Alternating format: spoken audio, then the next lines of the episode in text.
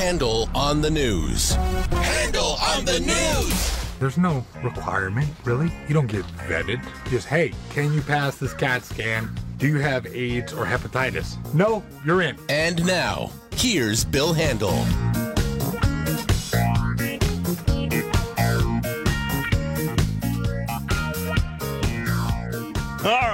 KFI. Oh, good God. If only uh, you could hear what uh, Wayne and I do before the show and during the breaks. I mean, it, that would be by far the most entertaining show once uh, that you would ever, ever hear. The most entertaining show that would be broadcast exactly once. Exactly, precisely.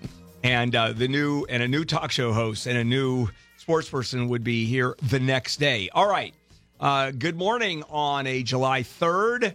There's Jennifer Jones Lee. Hello. And Wayne Resnick. Good morning. And Alex. And John, who's over there. Okay, I was just wondering. Oh, it's your refle- uh, reflection, Alex. Uh, it was no, no, it's all right. I thought that it was someone inside there, and I was about to say, "Gee, Alex, she's wearing the same dress you are." Dare she? right? What a coincidence! I mean, the exact same dress. That's crazy. Yeah, it is. All right. Uh, tomorrow is July 4th. Uh, We have a, a I think we have a July 4th uh, topic, uh, either uh, during the course, uh, probably during the news, right? All right. Uh, and tomorrow is uh, the birthday of uh, not only the United States of America, but also my mother. No kidding. Right. Yeah. Bo- Both born in 1776, I might add. Handel. So she's kind of a Yankee Doodle dandy. I mean, not actually, but Yeah. No, no. Yeah. Okay, fine. Yeah. I, I, yeah. Do you go see her Eh, You on know, her birthday? I, no, probably. I don't know. Maybe I see her a couple times a week. Yes, And- I think so. Yeah, and it's pretty depressing, actually. I'm sure. yeah, it is. Uh, she has no no cognition there at all. Yeah. She's yeah, in bed. She can't get out of bed. She's uh, she has to be bathed and uh, you know fed uh, like a baby. And uh, I mean, as bad as that is, it's a hundred thousand dollars a year on top of that. You know how much It's your cocaine I could buy for a hundred thousand dollars a year? You know how many hookers you could pay for? Wait a sec. Did I say that right? Yeah, out you know how many kids you could feed? Uh, is that better? Better. that was the fastest rise of sympathy for you and depletion of sympathy for you I've ever seen happen. Uh, Everybody's like, "Oh, Bill, oh, Bill." There was a look of like, oh, on my face, and then an eye roll. well, how how else am I going to live my life? Right. All right. It, it is. I mean, I don't want to.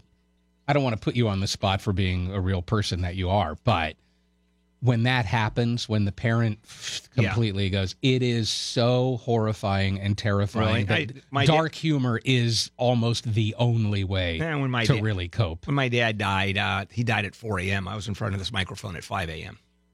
Wow. Yeah. Yep. And then I, uh, during uh, when my dad died, and this is one that uh, my mother didn't appreciate. I uh, there was I was doing a, a eulogy, and there were uh, uh, my mother's in the front row, of course, and uh, I whispered to her enough so that people around her could hear, and I whispered, "One down, one to go." Now Gee. the people around just lost it because they knew me. They thought it was the funniest damn thing they'd ever heard.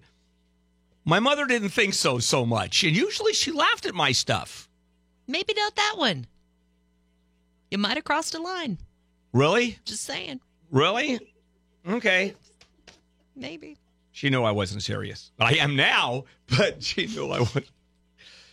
I think we're going to stop at that point, Yes. don't you? Yes. I think we're going. I think I'm going down that dark path into the rabbit hole, and not good news. You guys ready to do? Oh, the stories we're carrying. The Thai soccer team. Ugh. Boy, what news! They discovered those kids alive, which no one expected. Uh, yesterday, uh, we talked about this the Idaho the Idaho stabbing, and I said uh, with four kids that were life threatening, you know, one of them is going to die, and in fact, one did. And uh, so there's a lot going on. So why don't we do it? Handel on the news. Late story. All right. Big one is those 12 boys that a soccer coach found alive in that Thailand cave nine days after becoming trapped. Whatever, we don't know what food they had. Uh, we have no idea. Later on, I'm also want to do a story and uh, do the comparison to the Chilean miners, what they went through, because there's an untold story there. Not any great surprise, but just how it came down, and, and it's fascinating. And uh, it's uh, the uh, the rescue attempts not only are balls to the wall, involve, involve thousands of people. Yeah. So that's good news. We'll do more of that uh, coming up at uh, eight o'clock. Okay. And you just mentioned the Idaho story, and now a three year old, the three year old whose birthday party it was, was stabbed and has died. Ah. This well, is obviously, uh, Timothy Kinner is now looking at a charge of uh, first degree murder. I, uh, do they even have the death penalty in uh, Idaho? They may. I don't They know. may. You never I- really hear about major crimes like this coming out of there in the news. Yeah, I mean, it's pretty. Uh, Boise is a fairly safe town, unless you want to get run over by a moose. Do they have even? Do they have moose in uh, in Boise? I don't know, but they do have a death penalty. They've carried out 29 executions since 1864 when it was established. So When's the last? Does it say when the last execution was? the last one, let me look. this little girl who uh, was one of six injured in the attack. So there were eight victims. One child was treated and released. Seven others are still in the hospital, many of them with serious or critical injuries. Yeah. But four, I believe, were life threatening. And so one out of the four now, the three year old, has passed away. And that doesn't even mean that the other ones weren't. We don't know who's struggling for life and who Right. not Right. at this point. To answer your question, yeah, the last guy who was executed in Idaho was in 2012 by lethal injection. All right. So hopefully another one goes down. Although it takes years and years, uh, unfortunately. California, it's about 35 years. So uh, the vast majority of uh, death row inmates, uh, inmates die of old age before uh, they're ever executed. I, th- I think it's been years since we've executed the last one. Oh yeah, it's been forever. Yeah. Uh, speaking of major horrible crimes, it's it's Gabriel Fernandez all over again, up in the Antelope Valley. Heather Barron and her boyfriend Kareem Leiva, uh, they were going to be arraigned yesterday. That was postponed, so they didn't enter a plea. They're charged with murder, torture, and child abuse. Uh, Anthony Avalos, her son, died, 10 years old. They called the cops and said he fell down. Yeah, inevitably, that's what always happened. Here's a question I have, and uh, that is now that uh, he's been charged uh, with uh, murder, we knew it was, oh, she's now been charged. Well, both of them, her Yes. and the boyfriend. And uh, this story, and it's, uh, I'm reading it uh, from KTLA, said uh, she could receive uh, 22 years to life in prison. Uh, Leiva faces a maximum uh, sentence of 32 years to life. It's murder with torture. It's an enhanced uh, uh, charge. It's death penalty. I can't tell can from go- this if it's first degree murder, though. How can it not be? The kid, yeah, the kid died, and there were ev- there's evidence of torture. I don't Maybe know. they haven't was- yet put the pieces together. and- Possibly. I mean, this did just happen on June 20th. So, Yeah. and guess what? Just like with Gabriel Fernandez, a long history of reports Yes. of abuse of Yep. this child to Yep, authorities. there goes another one. All right, uh, let's take a break. We'll come back and uh, do more. We have lots of news to cover today. This is KFI. Jennifer Jones Lee. Some news.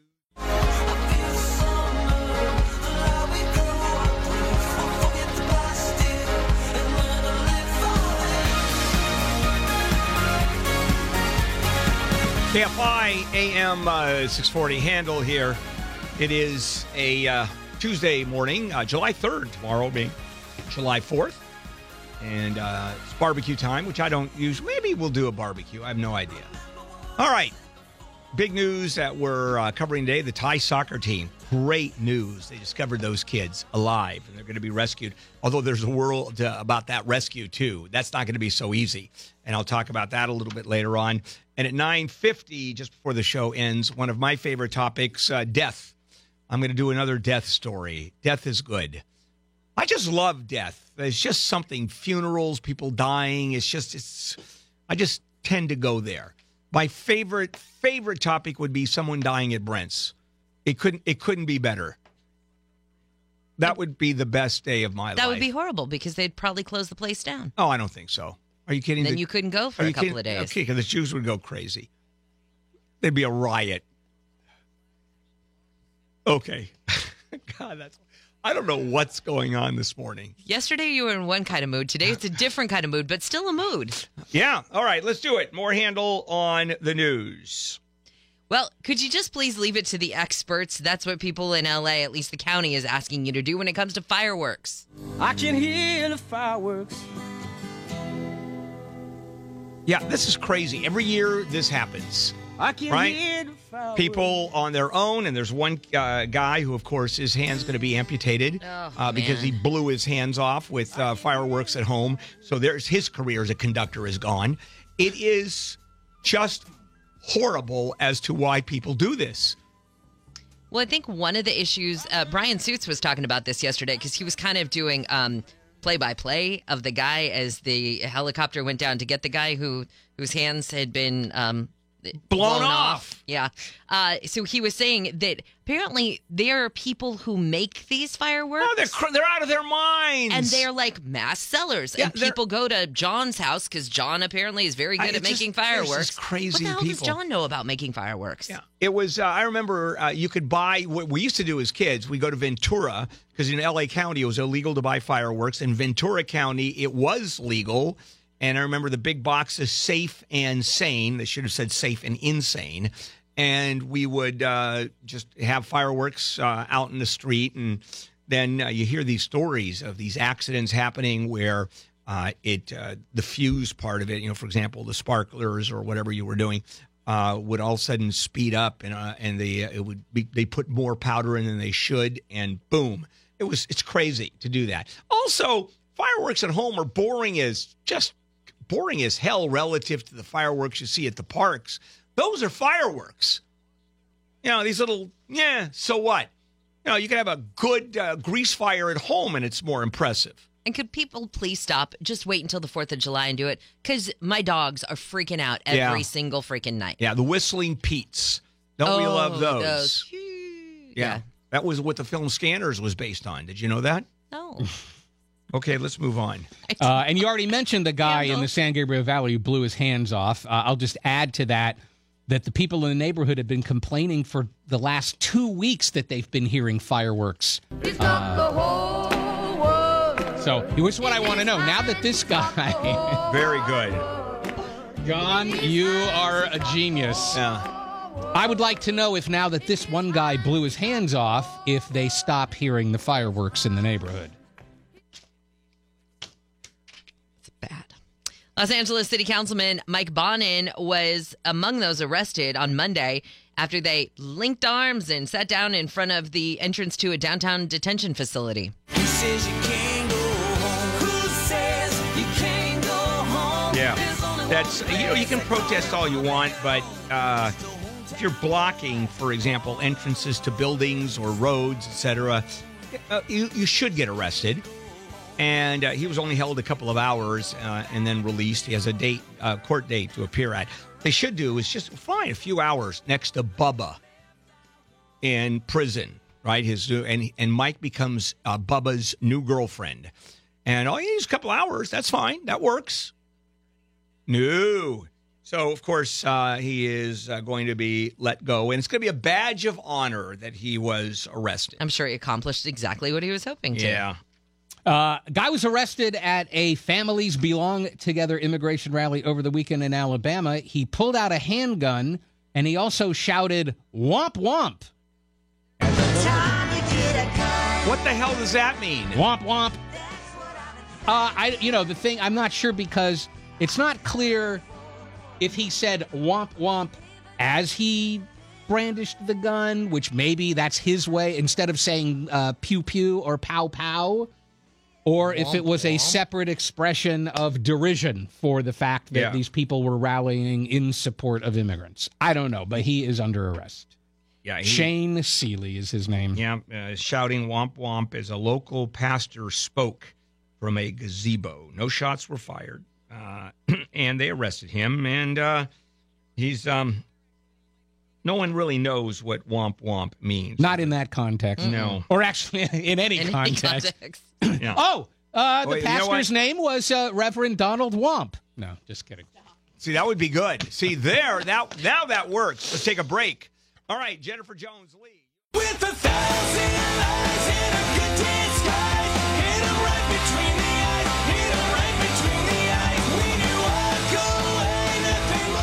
here in the morning crew on a July 3rd, uh, Tuesday. Uh, the big stories that we're covering the Thai soccer team, those kids and the coach have been rescued. What a story that is. We'll cover that a little bit later and the comparison to the Chilean miner uh, because they had a rough time being rescued also. And uh, let's just uh, move on with more Handel on the news. Jennifer Jones Lee, Wayne Resnick, and me. And we now have a figure as to how many people tried to cross the border in June. 35,000. You know, it's almost hard to believe how many tens of thousands, and there have been years where it's north of 100,000. How many? How do they get? How do you arrest 40,000 people or 50,000 people in one year?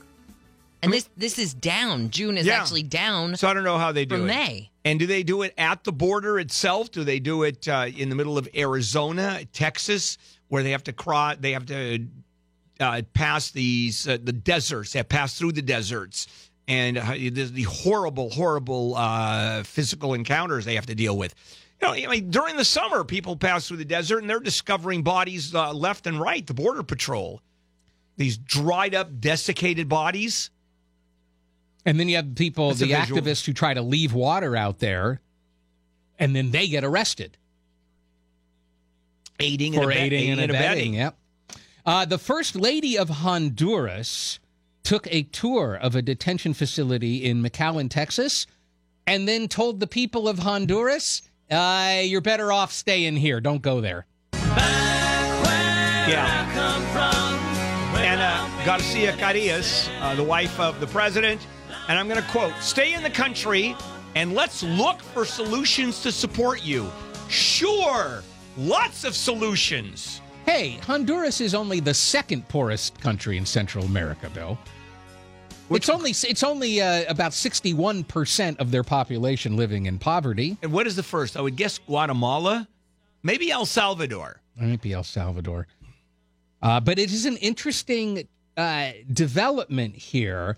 And I don't think the Trump administration was that forward thinking that if they did all these things they're doing here and caused all this turmoil and we see these terrible pictures of children in detention centers, that it might actually get the leaders of the countries down there to start actively discouraging their people from leaving. I don't I don't I don't know if that's could how be a deal. There sort of it could- brilliant they were, could be but a that- but I guess deal. I mean, this is about the first time Yeah. we've seen this big of a message from a foreign leader. I'll tell you what this smells like. This smells like the United States offering aid uh, that then the uh, the president is going to steal uh, to add to his coffers, and uh, that's sort of the way it goes. You know, the corruption down there is beyond comprehension. Money goes in and money goes out to Switzerland in numbered accounts. Well, the White House Twitter account took a uh, very partisan turn on Monday. It gets lonely in the White House when you've been attacked. going after Kamala Harris and Elizabeth Warren, the senators. Uh, at Senator Warren, why are you supporting criminals moving weapons, drugs, and victims Yeah. across our nation's borders? You must not know what ICE really does. Yeah, this is in reference to uh, the call for the elimination of ICE. But i interesting, it's a call for the bureaucracy. It's not let's eliminate border control or border safety. I mean, And I think it depends on who's saying it. I think there are a lot of people for whom the phrase abolish ICE means exactly that abolish enforcement of any of it. yeah, I don't know if uh, the senators uh, would go that Well, Kamala far. Harris has not said abolish it. She said reorganize Yeah. it, and people inside the agency would like it to be reorganized. But uh, Elizabeth Warren, I'm not sure exactly what her ultimate objective is. I have an update for you on the next story, Wayne. Oh, all right. You want me to say it first? Yeah. Okay. Well, so, uh, you know, there was that shooting at the newspaper in Annapolis, Maryland, and the mayor asked the White House to fly the flags at half mast, and apparently the White House declined. Yep. Now, what's the latest?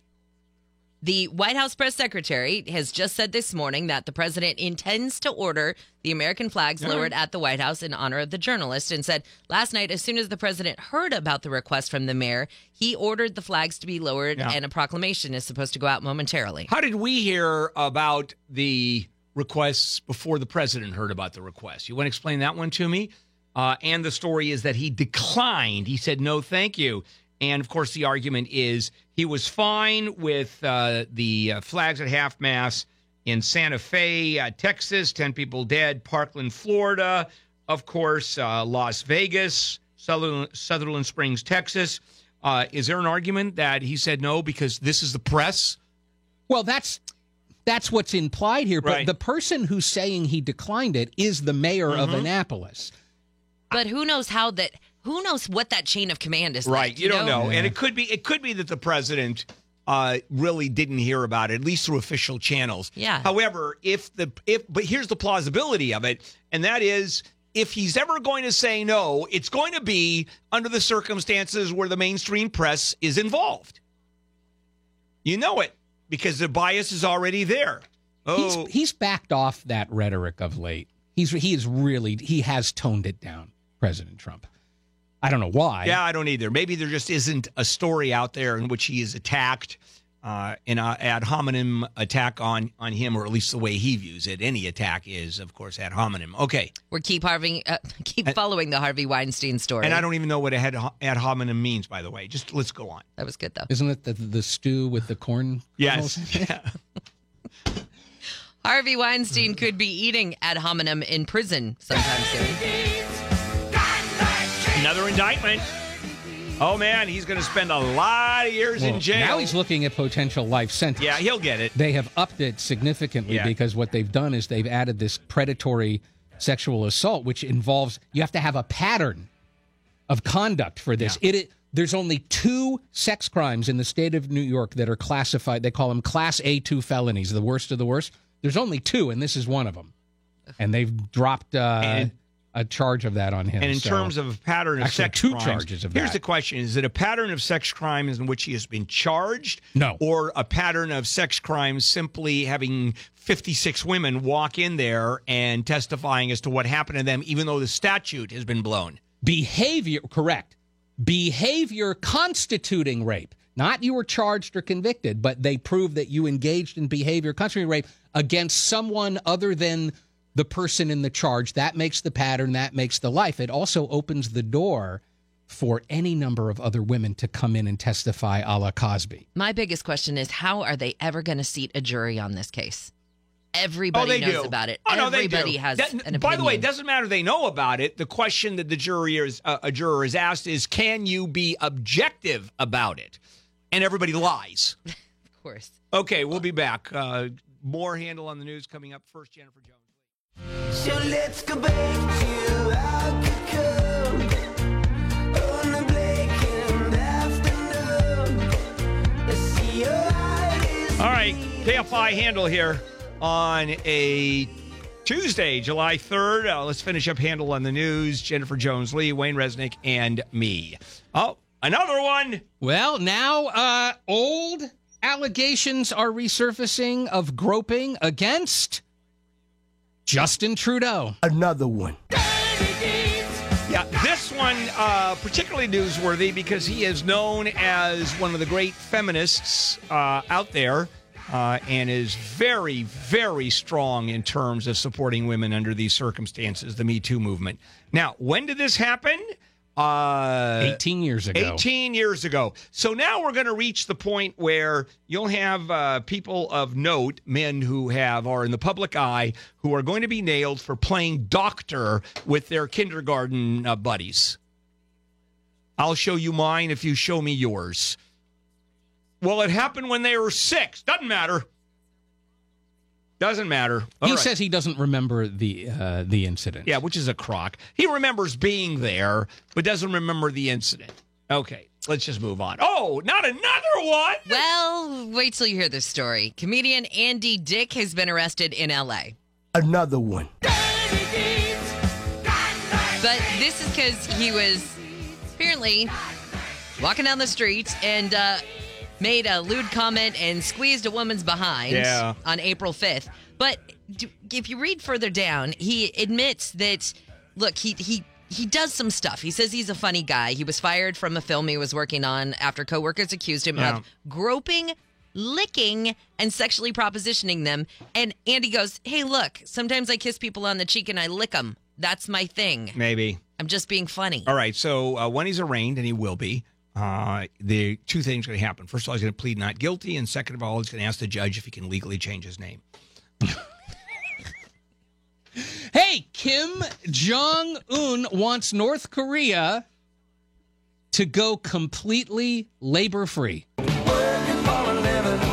Wants to automate all labor in that country. That's what he said. He was at a makeup factory with his wife, and that's when he said it. Yeah, thank goodness he's back to delusional. For a moment there, uh, he, we considered him like within the realm of reality. Thank you. Now he's back to crazy uh, craziness.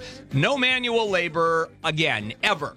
And uh, I guess I guess you can do it with factories. You can. Uh, r- The technology. You exists. can, it's whether he can Right. get enough of it. Now, digging ditches out in uh, the hinterlands out there, that's a little bit more difficult, isn't it? And even in an age of complete, total uh, technology, I mean, you're, how are you going to, for example, do electrical work inside of an old house or remodel? Uh, just uh, That's just a quick example. Uh, the, the guy's delusional. Well, from North Okay. Korea to South Korea, still talking about working, but South Korea is cutting the maximum work limit from 68 hours a week to just 52. Yeah, that's pretty crazy, but that's uh, one of the reasons is South Korea, after the Korean War, which had a zero economy. I mean, the country was dead broke, and look how fast it became a world economy because of this kind of work ethic. And so they're saying just down to 52 hours a week, the maximum work limit, for God's sake. Um, so, um, uh, so now uh, South Koreans uh, work uh, average uh, 38.9 hours a week. Uh, you would think we would be higher than that, but we're not. Averaging that much is really very, very high. Well, compared to Germany and Denmark, the average is 26 or 27 hours. And in France, where the average is six and a half. but let's not forget lunch. That's before lunch. Mexico had the highest, 43.4. Yeah. Uh, and speaking of working too much, uh, a new study says working too many hours could increase a woman's risk of developing diabetes. This is one of those association right. studies Study with a study. statistics. You know how this all works? Is because when you're in a study, for example, uh, let's say exercise and heart disease, all right, which of course there's a huge connection. Well, the people in the study are asked just tons of questions. Are you diabetic? Do you ride bicycles, for example? Right? Do you eat at McDonald's? And then they start connecting all of these statistics and come up with a study based on studies. And this is one of those. And it did. It's just an associate. There's nothing here at all that proves a direct causation. But No. they said women who worked 45 hours or more a week had a 63% higher risk of getting diabetes than those who worked between 35 and 40 hours a week. Yes, we're all looking at you, Alex. yeah. But it, as always, the most logical explanation is there are other things that are more common with women who work that much. Things about their lifestyles or things about That's th- true. their It could- psychology. And it's not that doing that causes that. It's that if you tend to do that thing, you also tend to do other things. Mm. Right, precisely. People who are uh, vegetarians, for example, have more of a lifestyle.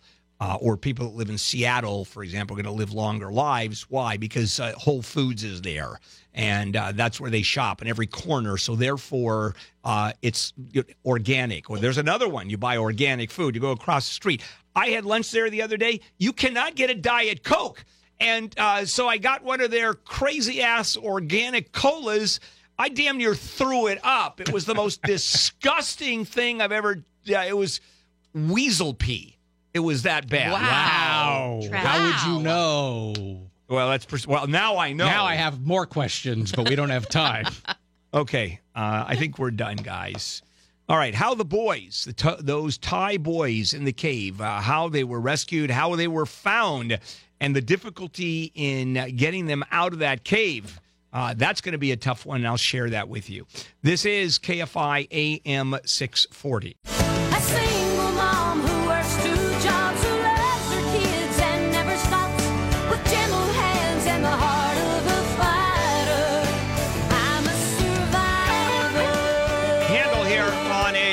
Uh, morning, July 3rd, with the morning crew. Uh, big stories that we are covering today is uh, the horrible news that uh, the little three year old birthday girl in uh, Boise, Idaho, in fact, did die.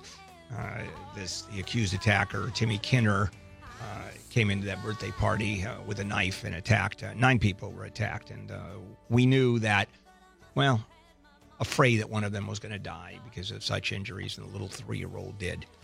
And uh, then the Lancaster mother and her boyfriend accused of torturing and murdering the 10 year old uh, have not yet entered plead, uh, pleas, both charged with murder now. Uh, the man is, uh, oh, Barron is also charged with torture, the woman. They've added that. All right. Now let's go to some really good news for a change. And that is uh, the finding of the missing Thai boys soccer team. Uh, 12 boys and their soccer coach missing in the cave in Thailand have been found. Uh, trapped in a flooded cave. Um, they were stuck uh, basically without food or drinking water and didn't have much survival gear. It was dark and certainly they were scared for their lives, but rescue teams just refused to give up. Nine days after they disappear, they were found alive. And uh, this was an operation involving in the thousands of people. Uh, Thai Navy SEAL divers, a U.S. military team, British cave experts, of which one of them found the boys, Chinese first responders, volunteer workers from around the world. The boys were age are aged 11 to 16, and uh, the coach is 25 years old. Uh, after a soccer game, they were going to celebrate and do this little hike uh, through the caves. Bicycles uh, stood at the entrance to the cave, so they knew where they were, and uh, they were thought to be caught in the flooded cave, uh, a popular tourist attraction in the region. And families reported the boys did not come back from the team practice. They knew where they were. Inevitably, they knew the waters were rising, and uh, the authorities figured out pretty quickly this is what happened, and they were right. So the rescue operations begin, and they first started with pumps because if it was waters that uh, stopped uh, or uh, that effectively trapped the boys, then and there was rising water, the answer is get the water out. And so these massive pumps were put in, but because it had been raining for part of it and continued to rain, the pumps only slowed down the water that was rising. So I'm going to give you a timeline here to see what happens. All right, June 23rd, the kids disappear. The next day, the rescue operation begins, and then the pumps are being brought in to decrease the water level. The next day, June 25th, the deputy governor of the pron- of the province tells reporters he's confident the soccer team is alive. Now, whether he was just doing that for public consumption or he really thought they were alive or a combination of the two, uh, that was uh, a great uh, comment. The kids are athletes, he said. They have skills. They're alert all the time. They're always active. Uh, they will survive by continuing to move. And Thai soldiers were carrying equipment inside the flooded cave. Not that it reached the boys. All right, next day or next couple of days, June 27, the heavy rainfall comes in. Uh, the underground passages are flooding faster than the rate they're able to be pumped out, and at uh, they're flooding at the rate of uh, six inches per hour. They're rising. Bad news there. The next day, June 28th, a U.S. military team and British cave experts join the Thai Navy to help with the search. And the divers continue to face some very tough conditions because they had sort of an idea where the boys would be. And they had to, underwater, uh, the divers had to fit their bodies around L shaped bends in the passageway. Remember, it's pitch black. And then crews are searching for shafts from the surface of the mountain. Maybe it's another way of getting into the block parts of the cave. Next day, June 29, another setback. Three rescuers near the entrance uh, suffer electric shocks because of jury rigged electrical lines to power the lights and pump. July 1, the water levels fall. Navy SEAL drivers, divers pass through the chamber where the floodwaters had previously cut their efforts, and they're moving along with a rope line, extra os- oxygen tanks, and they're enlarging the pa- passageway. Next day, July 2, they're found alive. A British diver comes up out of the murk, like creature of the Black Lagoon kind of thing, and sees the boys. And uh, man, what a miracle. Now it's getting them out of there. That's going to be the tough one.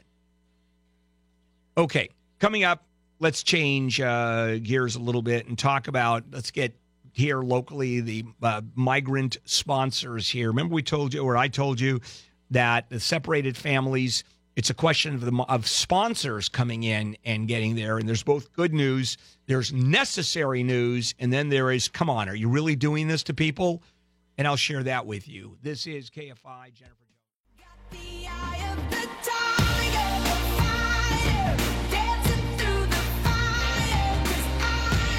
KFI Handel here on a uh, Tuesday. Some of the big stories that we're covering. Uh, the great news is that Thai soccer team, the 12 boys and their coach, were found coughing. Um, You all right? for uh yeah i don't know why. It says the diet coke. I drink it too quickly and you know what happens. And my ham and cheese on a baguette which of course uh, gets in the way. I hate this show getting in the way of my breakfast Do you ever bring anything other than ham and cheese baguette? yeah yesterday i bought steak and cheese on a baguette Whoa. Slow your roll. yeah okay anyway that's uh, the big news then we're going to be doing a lot more too all right now Uh, more on uh, the immigration issue, and this is a, uh, s- a sidebar story, which, on the one hand, the Trump administration is doing everything completely right, and on the other hand, it makes absolutely no sense what they're doing. And uh, this has to do with the sponsors of kids that are held in detention. For the most part, uh, the, the the the ones that came here without an adult, and we're talking about eleven thousand children and teenagers currently housed in up to 100 government uh, contracted facilities across the country. And as you can imagine, the numbers are growing pretty quickly because it's a zero tolerance policy and there is no more catch and release, under which uh, you have people going free pending hearing, hearings in the immigration courts, which means, of course, they never show up. Now, uh, here's what uh, has to happen, and this makes all the sense. The Office of Refugee Settlement establishes conditions for releasing these kids. And uh, they're making it tougher for sponsors to come in. Of course, the biggest tough part is that they are arresting illegal alien sponsors and uh, deporting them. So that uh, is a little bit of a crimp. But uh, what they demand that happens is that the sponsors have to prove who they are. Uh, they have to prove that they're working, that they can support the kid, that there is a uh, a legitimate connection because they're afraid of traffickers, which makes all the sense in the world. So there's an entire list of requirements that have to be made, and or that has to be met, including and they want utility bills. They want to make sure there's a good job. They want to make sure. I mean, this whole list to protect the children which actually makes a lot of sense, other than if you show up and you're illegal to pick up the kid, you're going to be arrested. That is a problem. And it used to not happen. The deportation order or the arrest of those illegal immigrants who went and picked up these children, the sponsor, some family members, some not, as long as there was a connection. Uh, the Obama administration, for example, waived the the arrest uh, part of this. Okay, which makes sense, incidentally, because Otherwise, you're not going to get sponsors. Now, why is it that it's important to get sponsors out as quickly as possible? $600 a day for each of those kids, up to $1,000 a day in certain circumstances. Uh, if a provider has to absorb new children on short notice, right? One of these centers has to open up, up to $1,000. And so you would think that they would make it within reason as easy as possible. Here's the one that I don't understand, and that is they lo- don't let people come in on buses. You can't take a kid out on a bus, it's airfare. And the sponsor has to come up with the money. Now, you're talking in many cases poor families. There aren't too many wealthy families that are sponsoring these kids coming up from Guatemala or Honduras or El Salvador or Mexico. And so, family members of illegal alien, uh, especially unaccompanied minors, are not wealthy people. There are very few CEOs that have a niece or a nephew or a child that's come over the border illegally. So the demand not only is to meet all the requirements, which eh, they make a lot of sense, but then to pay for airfare. Now, wouldn't it make more sense for the government just to write a check for airfare since it's costing $600 a day? And the kid just stays in detention until the family can come up with the money, the sponsor, which means it could be weeks. They're out there borrowing money, they're making application to a nonprofit, for example. Well, they're not going to turn around and just write a check, the nonprofit. There's going to be a vetting process there. And it just is cheaper to let them throw them on a bus, or even better, the government pay for it. You know, the government pays for deportation. Did you know that? If someone is deported in this country, let's say it's Central America, they're not deported to the other side of the border border in Mexico. They're flown. And the government pays for that. And so the government not paying for the the airfare of these kids or the sponsor coming to pick up the children and it has to be uh, the kid obviously has to have an escort so it's uh, two airfare but at the same time once the decision is made once the child is deemed to be released to a sponsor. And keep in mind there's 11,000 of these kids now sitting there in detention. And we're not talking about the the separation of the families issue because there are no families here to separate right? The only family connection is somewhere in the United States. And so you would think that the government would make it as easy as possible to get those kids teenagers youngsters into the hands of sponsors. Nope. You get to come up with the money and it's getting tougher and tougher. We want utility bills. We want leases. We want what happens if it turns out that you have a family member who is illegal and they're the only ones you can get and they don't have the kind of proof. Now, if obviously I don't know where the line is. I don't know where, whether you say you don't meet the requirements, but you would think the government would be doing everything that it can to get those kids out of detention. Now, the Office of Refugee uh, is uh, saying that we are doing everything. Well, uh, the Office of Refugee Settlement maybe is not. There is more they can do. Pay for the air for airfare, maybe make it a little less strenuous, strenuous or onerous for this to happen. Certainly not arresting sponsors that come forward. At a certain point, you simply say, under these circumstances, we will not arrest. Under these circumstances, we will not share any information. Much like the IRS. You know, the IRS doesn't share any information with anybody. You're an illegal alien. The IRS knows you're an illegal alien and will not call ICE. They will not contact anybody because they want their money. And that's part of the government policy. You would think that part of the government policy here is the Office of Refugee uh, Resettlement would say we won't arrest anybody who's illegal that meets the criterion for taking these kids, and we will pay for airfare. Oh, of course not. Why should that happen? I don't know how much of it.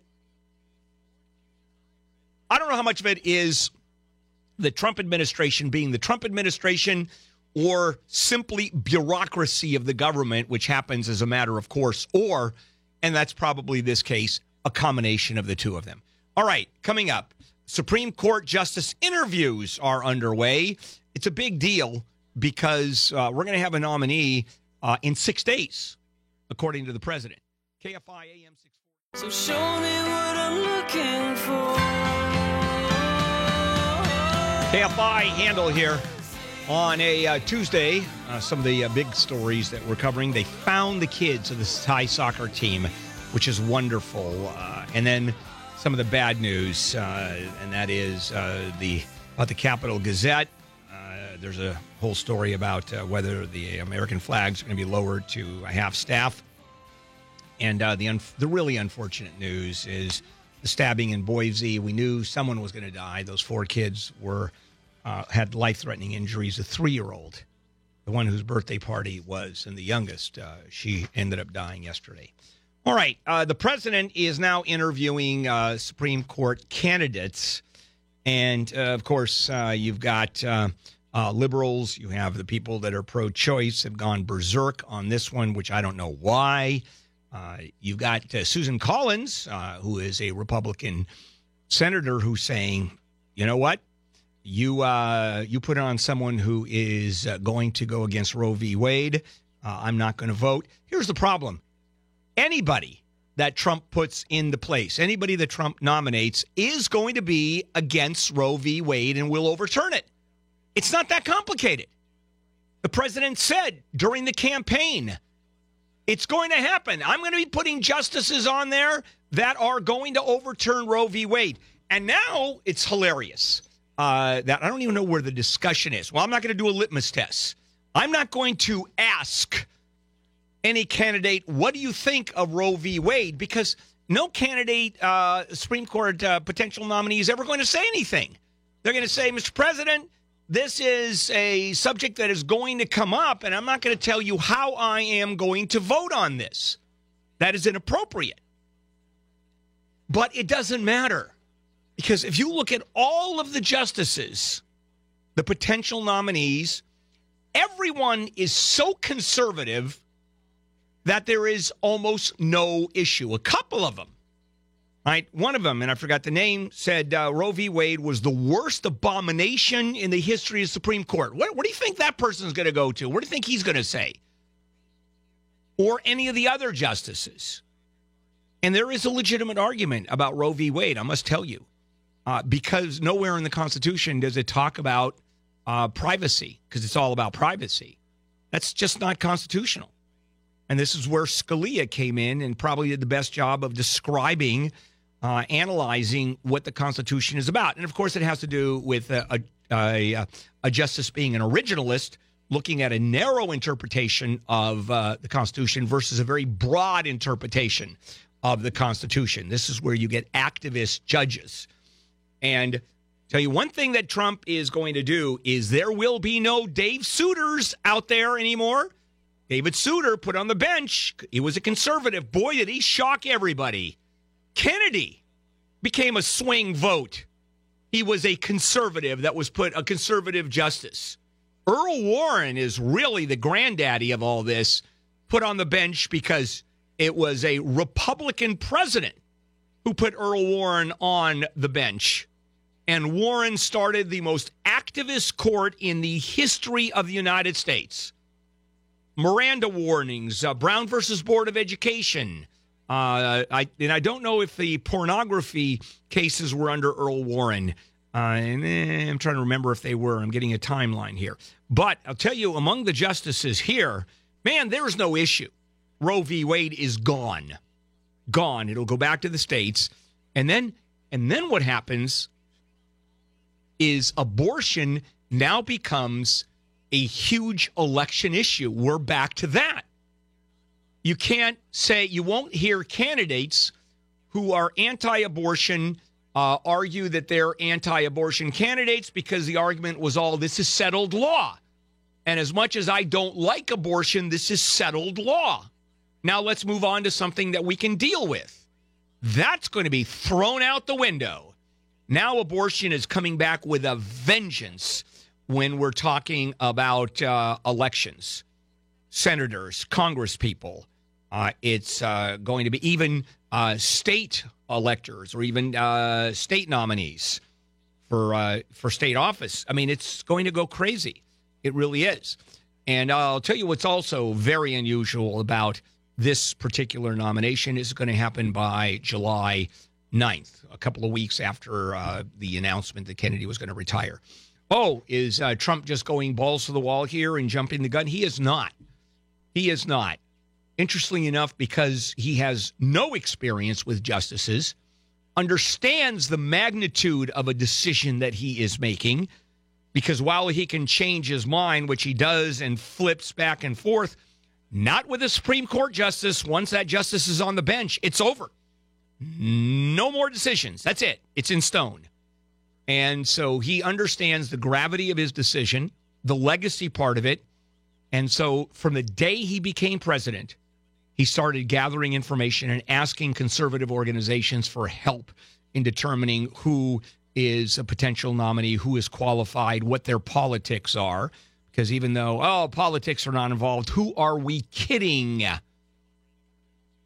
All right, coming up now patriotism and God. This one gets interesting because tomorrow, July 4th, you're going to see a uh, lot, and I mean a whole lot of pastors out there talking about uh, the birthday of the United States. And there is a very interesting conflict going on. I'll share that with you. KFI, Jennifer Jones. My youth is yours, a truth so loud you can't ignore my youth. My youth. Handel here on a Tuesday morning. Some of the big stories that we're covering. The big story around the world is that Thai soccer team uh, that was trapped in the cave in Thailand has been found, which is uh, absolutely terrific news. A couple things that we're going to be doing a little later on, too. Tactical Tuesday uh, with uh, North Korea denuclearization. Oh, sure, I'll bet that. And uh, then 950, you don't want to miss this one. One of my favorite topics that I do over and over again through the course of the last, I don't know, decades death. Your death. How you're going to die. For some reason, I'm totally obsessed with people dying, particularly you, not so much me. All right. Now, I want to switch gears a little bit. I, I want to do something uh, other than the topic that I was going to do uh, because uh, this one came up and um, my, my head was going in that direction. It has to do with younger workers. And uh, this is not so much uh, you, it's probably your kids more than you, but uh, it's a major concern. So, running out of uh, money, uh, and particularly if you're kind of older, you're in trouble uh, for sure. If you haven't done a good job of deciding how you're going to save your money, pension plans, 401ks, that sort of thing. Uh, and if you think it's just Social Security that's going to do it, boy, you are in trouble. I'll give you a dumpster area where you can live. So, um, 67% of millennials are actually concerned about outliving their retirement savings and should be. Two thirds saying, Am I going to live too long? Am I going to run out of money? Considering that 66% haven't begun even building next, next uh, nest eggs, man, that is a problem. So you look at everything that's look at the combination. This is a perfect storm. Okay. Social Security is going to run out, and it's a guarantee that you are going to get less than what I'm going to get when I retire. It's that simple. The only way to make Social Security uh, work is either much higher Social Security taxes, which is always difficult to do, or simply cut benefits. That's one. Number two is pensions, for the most part, are history. You could be working here at iHeart for the next 25 years. There is no pension. It used to be that companies gave enormous pensions. Gone unless you work for the state or a government. Then you get pensions up the yin yang. But if you're in the private sector, no pensions. All right? Add that to the fact you're going to live a whole lot longer than people used to live. I mean, you go, well, let's go out through history. What was it? Uh, even at the turn of the last century, uh, 55, 60 was uh, your life expectancy, right? And today it's the average is what, 85? I mean, people just live way too long. Caveman days, you were what, at 12, you were dead? You had to get married at eight, have kids, and then you died? It's a lot like a praying mantis. You know, it's around three weeks later, your mate has eaten you and you're done. Uh, that's the way it used to be during the caveman time. So it's very different. So you look at this perfect storm Social Security, no pension, living a lot longer. So, and two thirds of millennials haven't even begun building their nest egg. And the sea, of course, the super secret of retirement is you start as early as you can. You know, I tell my kids constantly, you're now 23, you have to start putting money away for your retirement. They look at me and ask, What planet am I on? Because 23 year olds just don't even think that way. But let's say you start at age 30 or even 35 and you're really working at putting money away for your retirement, you're going to be fine. You're going to be fine. Matter of fact, you're going to be rich. And what's your definition of rich? Well, let's quickly uh, go around. Uh, Jen, what's your definition of rich? Uh, enough money that I don't have to worry about it. Okay. Uh, Alex, well, you're a kid. What's your definition of rich? I know, $14 an hour instead of 10 No, I get that. Uh, don't spoil me. Okay. Uh, no, I agree with Jen. Basically, enough money that I don't have to be afraid the next day. you know? Okay. And uh, there's uh, John. What's your definition of rich? And he has no idea because the thought of being rich for John is beyond comprehension. Handel. What is your definition of rich, John? Uh, the other two agreed. Okay. Jen's idea. All right. And uh, let me give you my definition of rich, all right, which I think is legitimate. And that is you quit working tomorrow and your lifestyle doesn't change for the rest of your life. Yeah, that's and it, fair. And it doesn't matter whether it's $30,000 a year or $300,000 a year or whatever your lifestyle is. And you can maintain it forever. You don't have to drop your lifestyle. You don't have to be more careful. It stays the same or gets better depending on the investment uh, situation that you have. That's rich. Can you do that? Oh, yeah. But can you do that if you're starting in your 40s or 50s? Oh, no. And what's happening, and this is what this story is about, is uh, people are getting younger and younger and worrying about retirement. Not necessarily doing anything about it, but worrying about it as well they should. You're all going to live in a dumpster. I'm telling you right now. Social Security. I mean, I'm telling you, you're gonna you're gonna be du- dumpster diving for dinner. That's why, honestly, when we plan for retirement, we don't plan for Social Security. We just That's leave a it good, out. That's a very good point. Where Social Security simply becomes additive. yeah. All right, that makes sense. That makes sense. Okay, uh, coming up, the Chilean miner story and how it connects to the Thai team, and a lot of it has to do with how does just someone survive under these circumstances. I'll share that with you. Uh, this is KFI AM 640. Oh, hard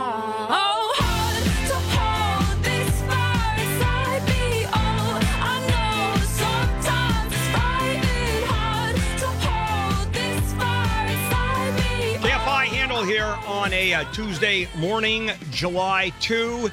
Uh, in uh, this era and the last several weeks of extraordinarily bad news that I've been bringing to you and we've all been paying attention to, uh, we occasionally get a story that we can all celebrate. And that's exactly what happened with uh, the 12 boys and uh, their soccer coach in Thailand. They were found yesterday safe and sound in that cave in Thailand. And it was uh, it was a rescue attempt for sure. I mean, just to get there was a nightmare. And uh, it was a group of British divers who, going through these underwater caves, which are full of debris and l- turns, uh, just really sharp turns as you go as you go around. And by the way, it's pitch black in there. Uh, and so, uh, finally, coming up out of uh, one of these underwater, I guess, pools of this dirt water. You know, keep in mind, very dark water. Uh, up comes uh, a diver, like the creature of the Black Lagoon, and there are the boys, and uh, they are safe. They're hungry. They're thinner, but they are safe. So now comes the rescue. And probably the most difficult and last resort is taking them out the way the divers discovered them. Why? Because they have to follow the same path, and that is going underwater with scuba tanks and turning these curves, and there is debris and it's not a short trip. And uh, the divers have said, the rescuers saying, you know, this is going to be very tough. It's tough for experienced divers. All you need is one of these kids panicking. And now we're talking about the, certainly the death of the kid, maybe the diver. And so they're being very, very cautious. They're trying to drill holes and do anything, but it may end up that that's exactly the way the rescue is going to occur. Certainly, the rescuers rescuers hope not. And so, uh, what I want to do is ta spend a minute or two talking about what was going through their mind, or at least we're guessing, and a topic that we know about, and that is the Chilean miner story. Remember that? When the Ch- Chilean miners were, I think it was 69 days, they were trapped underground. We know what happened then. We're going to find out what the psychological circumstances were around the boys uh, being trapped for uh, 10 days. It was dark. Uh, there was a leader, and that is the coach. So, as far as leadership was concerned, probably there wasn't much discussion, and probably there was good discipline. When it comes to what happened with the Chilean miners, uh, that was a whole different story. So, as we're going to find out, if we ever do, about uh, the psychological aspects and what it was like for the boys, uh, let's talk about. Well, first of all, let me go back and uh, talk about why they were reasonably healthy. Uh, first of all, did they have water? Probably. And we don't even know. There's water dripping down. Uh, it was raining a lot, and they had water dripping down from the rocks above. Uh, the other thing that saved them probably was the temperature. Uh, the temperature never reached, for example, 60 degrees. It was reasonably comfortable out there because the caves in Thailand are about the same temperatures as what the outside temperature is, and it's warm over there. Coming to the United States, you go in one of those caves, one of these caves, and now you're below 60 degrees, and hypothermia is going to check in pretty quickly. So, uh, let me now bring you over to what happened with the buried Chilean miners because here is a lot of psychology, and we'll see if we can compare. Because keep in mind, the Chilean miners, uh, 33 of them were trapped underground for 69 days, and they were battling starvation and they were battling hopelessness. And uh, what I probably the worst thing that the boys had undergone is the fact it was dark, lost track of time because that's what happens and a sense of hopelessness. Are we ever going to be rescued? Well, certainly we know that's precisely what happened with the Chilean miners when the mine collapsed, and it was simply just a question of time. This uh, mine was 100 years old, and a century of working uh, uh, on it had basically worn away all the structure. And uh, what happened was uh, that the mine just collapsed. The miners heard an explosion. They were enveloped in dust. Uh, the ramps, and they had safety ramps to get out of there, those all collapsed. And there was a single block of rock as tall as a 45 story building, broke off from the rest of the mountain and went right through the layers of the mine. And that was blocking them up. Can you imagine? Uh, 550 feet tall, weighing twice the weight of the Empire State Building. That's what they had to deal with. So, how did they deal with it? What was going on?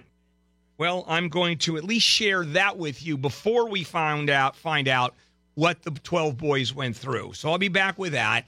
KFI, let's check in with uh, Jennifer Jones Lee.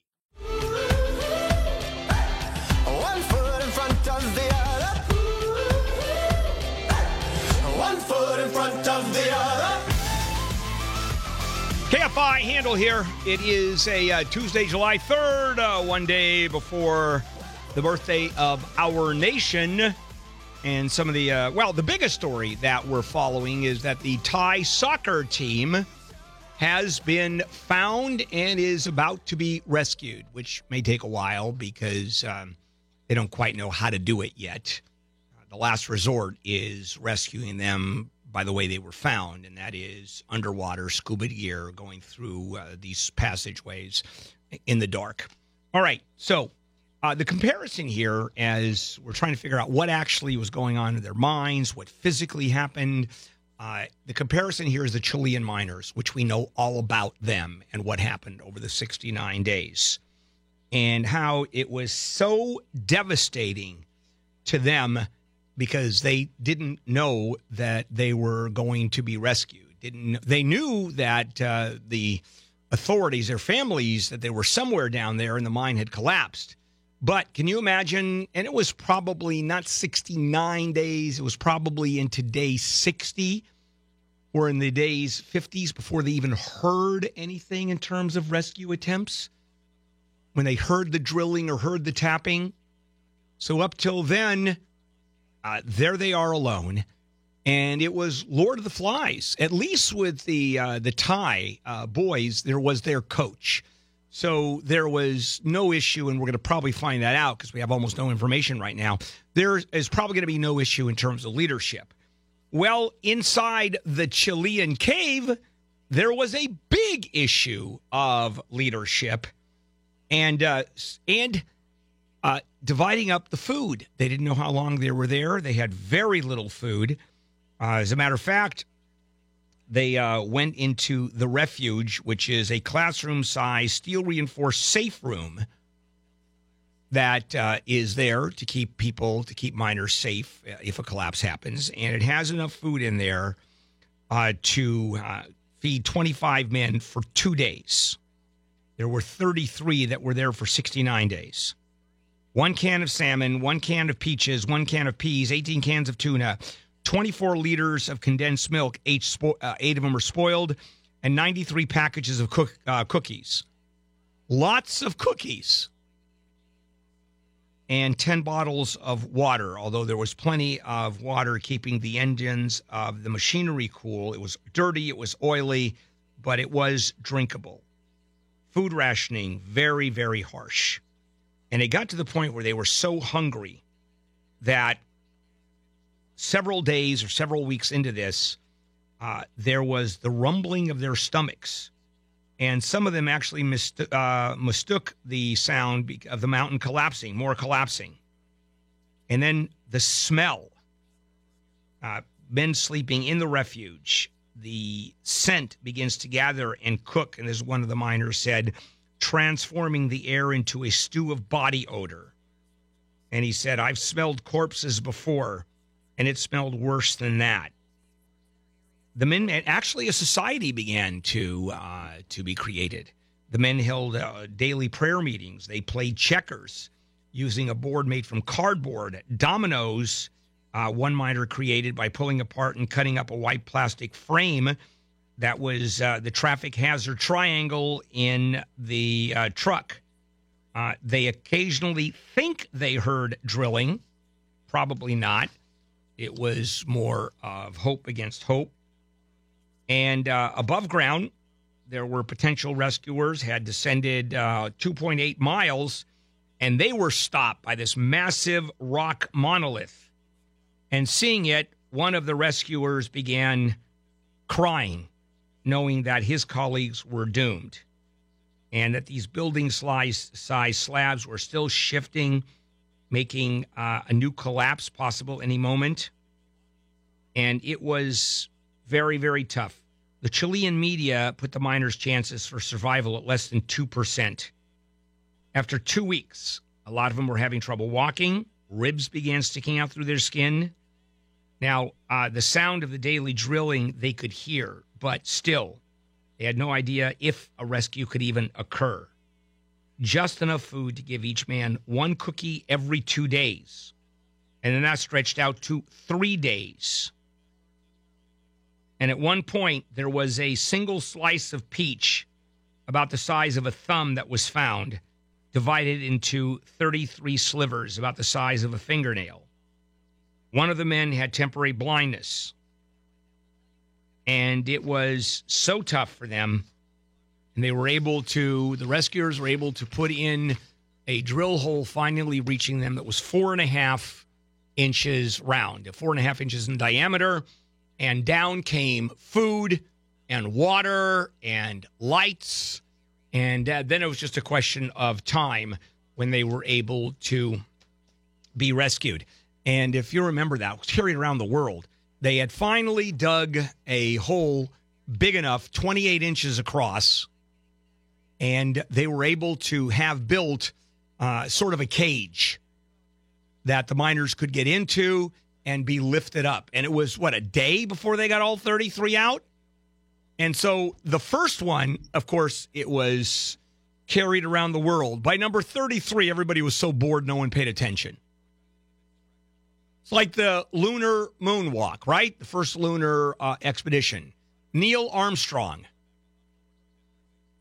Who were the astronauts on the second one? Does anybody have any idea? Or the fourth one? Anybody have any idea? Precisely. No one cared by number 30 or 31. I wonder if they drew straws. I'll bet you they did to see who was going up first. How else can they do it? I mean, there's, yeah. I mean, what's what? Are they gonna have a fight? I'm first. No, I'm first. So it was pretty exciting. So uh, this one, we're gonna follow the rescue attempts on this one because this is gonna take days to figure out. Because the last thing uh, the rescuers want to do in this Thai rescue of the boys is take them underwater which seems at this point to be the only uh, answer, the only avenue. And uh, they're saying, oh no, no, no. Coming up, Handel on the News, late edition. This is KFI. Jennifer Jones. Handel on the news. Late edition. Handel on the news. Bill Handel. himself gave us the flu shot. He redeemed us from the curse of flu. Flu, I bind you off of the people in the name of Bill Handel. And we receive it and we take it and we are healed by Bill Handel. stripes. Flu, I bind you off of the people in the name of Bill Handel. And now, here's Bill Handel.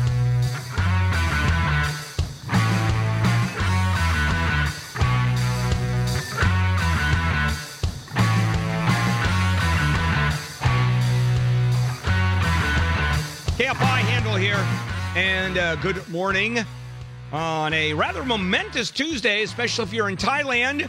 Uh, the Thai soccer team, 12 boys and their coach, ha- were found alive yesterday. Good for them. And uh, also, uh, just uh, other sort of good news, I guess. Trump begins the Supreme Court justice interviews. If you happen to uh, want to kill anybody that undergoes an abortion, uh, that's fine.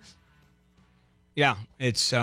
Let me tell you, the anti-abortion folks are happy campers, but they should have been happy campers the minute that President Trump was elected, because we knew where it was going to go. No question about it. And was uh, that's simply part and parcel of what that election was about. All right, uh, now why don't we start going into Handel on the news late edition? What do you think? Let's do it. Let's do it. Lead story. It's been a long day. The uh, memorial service for Captain Dave Rosa, uh, who was killed uh, responding to a fire at uh, the retirement home in Long Beach. Uh, he uh, there's going to be a, a service today, and I can't even imagine how many people are going to show up. But just to give you where it's going to be held at the Long Beach Convention Center, and it's probably going to be standing room only. The procession procession starts at nine. The actual service starts at ten. And remember, even uh, JetBlue got involved in this. They offered free flights to two firefighters from every department across the country who wanted to come. How many tens of thousands of fire departments are there across the United we, States? we need to do a follow up story on that because I'm just so curious how many yeah. companies actually took them up on this. Well, the president has ordered flags to fly at half staff after that shooting at the newsroom in Maryland. Yep. According to the mayor of Annapolis, he made uh, the personal appeal to the White House, and according to him, it was rejected. And uh, then uh, the president changed his mind uh, this morning, uh, saying that uh, flags will be lowered to half mast on public buildings, military posts, naval vessels, embassies abroad, and other locations until sunset this evening. See, or or he didn't change his mind. Yeah. He maybe the president never said no. See, that's what I think because why would he go ahead and do it for all these other mass shootings, but then randomly when this mayor reaches no. out, he says no? It wouldn't be random. This is a news outlet. But still, I, I'm it's telling still you, a mass shooting. Uh, I don't think it matters. I think I'm going to argue the president did know, and it was. It's a, this is a fake news outlet. This is part of mainstream news, and uh, therefore, I think there's at least an argument. And it's it's. I'm based on what I know about President Trump. I'm willing to bet that it was a personal. Let's make a decision right now, and then an advisor or two said, "Mr. President, maybe you want to go the other way on this because the optics." of this because you've had some issues with optics these days that don't look so good. Well, uh, Scott Pruitt, EPA head, was eating at a restaurant in Washington, D.C. when he was confronted by a woman carrying her two year old son. Of course. And somebody's videoing it, and she also had notes. Yeah. Which is interesting because. How did she know he was going to be there? Yes, unless she's some. There, I think there are people who are uh, upset enough about things in the Trump administration that maybe they walk around with notes Hoping at the they- ready, Yep. just in case. so she came up to him and she basically said, uh, "This is my son, and uh, he likes animals and breathing clean air and drinking clean water. And by the way, you've got a lot of scandals, and you should resign before your scandals push you out." And he was, uh, and this has been across the board. All the Trump administration people have been very gracious about uh, not talking back, not saying anything. If it were me, I'd scream at the top of my lungs, then move to Yemen and get the hell out of the way. Uh, but then again, that's probably why I'm not in government. And it was, um, you know, there's something new that I've never heard about this, and that is uh, individuals harassing Trump administration uh, administration officials, stopping them from having dinner harassing them as they go into a movie uh, theater. Come on, guys. Really? I mean, is, is it a new low? Is that where it's going to go? How about fist fights? You know, how about just taking punches at these people, which of course you'll be arrested instantly as well. You should, but it's um, it's just uh, it's going to it's gotten to a new low. Funny because that leads us right into a Maxine Waters story where the president is still going after her after she canceled events over death threats.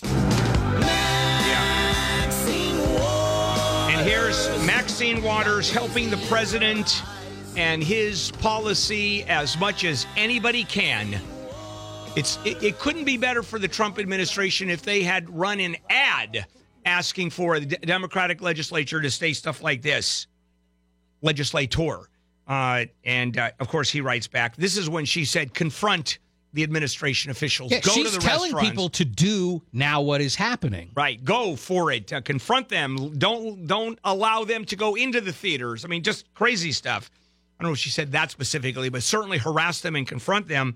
And Donald Trump writes at Real Donald Trump, crazy Maxine Waters, said by some to be one of the most corrupt people in politics, is rapidly becoming, together with Nancy Pelosi, the face of the Democrat Party. Boy, for the Democrats, I hope not. The last thing they need is Maxine Waters to be their spokesperson. Her ranting and raving, true, even referring to herself as a wounded animal, don't know if she did or not, will make people flee the Democrats. It's not going to make people flee the Democrats. What it's going to do is make the independents look at her, and if they connect her to the Democratic Party, they're going to go, This is nuts. This is a crazy woman. Really? And she's a leader in the Democratic Party? All right, take a break, come back. Uh, we've got more.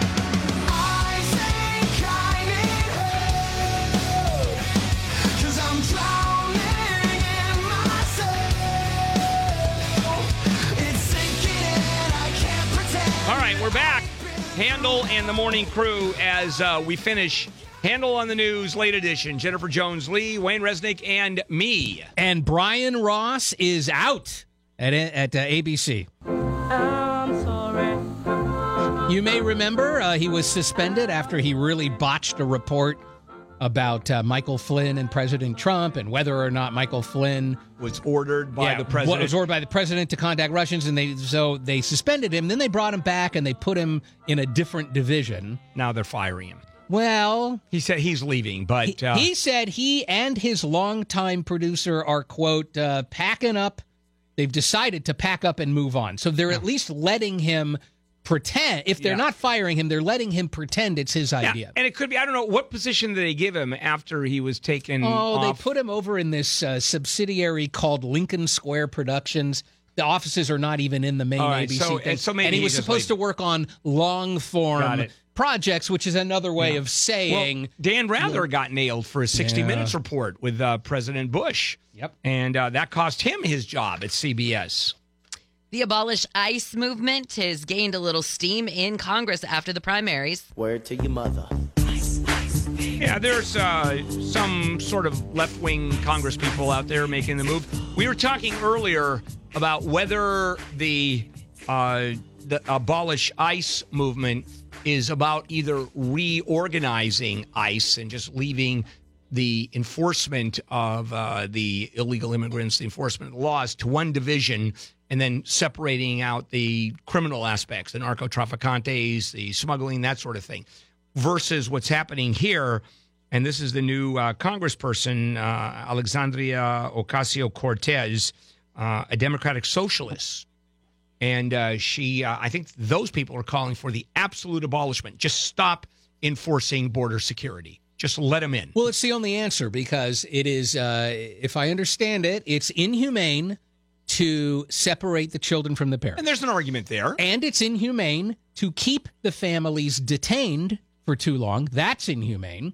And it's also inhumane to build a wall to prevent the need to figure out what to do with the families. And so the only thing that is humane, apparently, is to not enforce these laws at And all. and it's pe- probably inhumane to just have them on the books, even if you don't enforce them. Makes sense to me. Well, yeah, because that's what I want to say. She keeps calling for the abolishment of ICE, but yet what is her answer? Uh, well, some What's people the are calling. Well, there are we know some what her calling answer. Her answer is, is no borders. no borders. Right. That's her answer. She called ICE a terrorist organization. That's this lovely. woman. Yeah, good for her.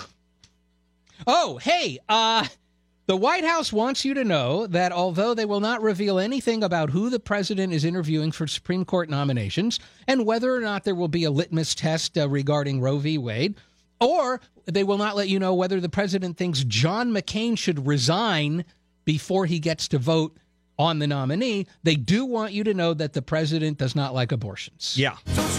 Right. However, however, he's not asking. He said there is no litmus test, although he said there was a litmus test, uh, lit, uh, lit, lit, litmus test when he was running. And uh, so, who are we kidding? Who are we kidding? There will be a Planned Parenthood brochure in the Oval Office, and if the nominee doesn't spit on it, then uh, there will be no nomination. But we're not going to ask. I mean, why is there even a discussion of which way the judges are going to go, the justice is going to go? Why, they even bring it up? We know what's going to happen with Roe v. Wade. I mean, it's an easy, easy, easy question uh, to answer. Jeffrey Toobin was making the rounds on the, the news programs, and the anchors would ask him, like, so do you think that now, you know, Roe v. Wade may, may be in some danger? And every time he would said, uh, Roe v. Wade is dead. Roe v. Wade is definitely dead. He, agree. he is 100% convinced that within 18 months, Roe v. Wade I is agree with you. overturned. However, there are spins on it. Iowa is looking at what could become the most restrictive abortion laws in the country, but it won't be one of the states with the longest waiting periods for abortion. Yeah, now keep in mind, uh, at this point, there is uh, a 72 hour waiting period, which has uh, become the law. And uh, the Supreme Court, uh, uh, you, uh, the, Fri- the Iowa Supreme Court struck it down, saying that what it really is is too restrictive on women because they have to show up twice with the waiting period. And that is simply too restrictive. Uh, it is a denial of their ability to have an abortion. And so it's it's an interpretation of the Iowa Constitution now. But And also, they law- did rely on Roe v. Wade in Which- making that determination. And so, let's say Roe v. Wade gets overturned, they come back and They can't or they make that argument? possibly they can't have the same ruling again. Uh, the Secret Service wants you to know if you're going to get gas uh, over the July 4th holiday, your credit card might get skimmed. It's a pain in my gas. You got to look out, but you can't because now the uh, the ne'er do wells are buying the keys that open up the gas pump, It's so they can install the skimmer inside. And even if you're trying to be vigilant, you can't do it. may not know that it's in there. And let me add to that. Not only are they doing that, they're using wireless technology to beam the infor- information directly to the bad guys. With a Bluetooth skimmer, you don't ever have to re- retrieve the skimmer. so they just stick it in there Get and then electric they're take some done. of the risks out of doing this kind of crime. Here, Get an, I ele- use get an electric car. Well, that's one answer. Pay with cash, pay with your credit card inside or, you know, at the window. Or, and this is, it won't necessarily prevent your card from getting skinned, but if you use a gas card, they're not interested Better. in that. They're interested in the real credit card. So if you're just using a Unocal card or whatever, you're probably going to be okay. And they also said use the gas pump that's closest to the clerk. So closest to the door, closest to. Oh, that makes sense. Because they said Yep. that the bad guys are most likely going to go to the one furthest away. So you go to the one closest. That makes sense. Yeah. Although, if it's a crowded uh, gas station, you're going to really wait. No. I go to all the cheapo creepo ones. Mm-hmm. I go to USA Today, and I go to or the USA ones. Is that uh, what the hell they call that? And then just uh, the off-brand ones. Because I, I'm if it's You're five just looking cents, for the lowest possible price. I will if if that extra nickel a gallon actually does it for me. I mean, as crazy as No, that I is- will too. I'll go, I'll look at both sides of the street and be like, right. nope, it's three cents cheaper over You there. know, I'm going because over it's there. A, because it's a question of value. Even if it's only two bucks, why would you pay two dollars more when you get the same thing just to pay an extra two dollars? And it doesn't really matter how much money you have. It's No. just a question of value. I'm surprised you don't fill up at Costco. That's what I was I just do. gonna ask. Oh no, I do. Yeah. Well, the line is so long. Marjorie fills up at Costco. I just won't wait in line uh, to go. And Marjorie's the one that goes to Costco ninety percent of the time. And uh, I just that line at Costco drives me nuts. Well, how much gas are you wasting in those lines to save money on gas? Uh, yeah, it's a good point.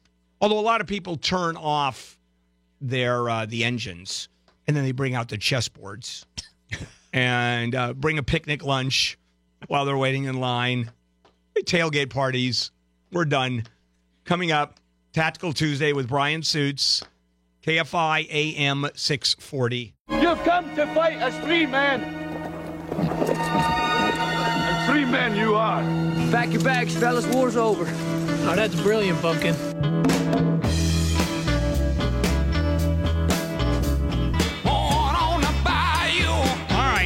Right, Handel here on a uh, reminds Tuesday. me reminds me of the Nam man. Oh, excellent. Uh, that's. Brian's. That's Brian Suits, by the way. In case you uh, have no idea who was there, uh, Handel and what, the big stories that we're covering. The Thai soccer team has been found, and they're alive and they're well. Nobody tell them that they missed their match against Guatemala and they didn't go through. Absolutely. That's Brian Suits, by the way. Uh, in case you haven't guessed, it was heard uh, here on KFI Saturday night, 10 to midnight, Sunday, 8 to 10. And it is time for Tactical Tuesday with Brian. All right, Brian, we've got a lot to talk about. A uh, Newsweek headline says Donald Trump wants North Korea to, to denuclearize in a year, but experts say that's impossible.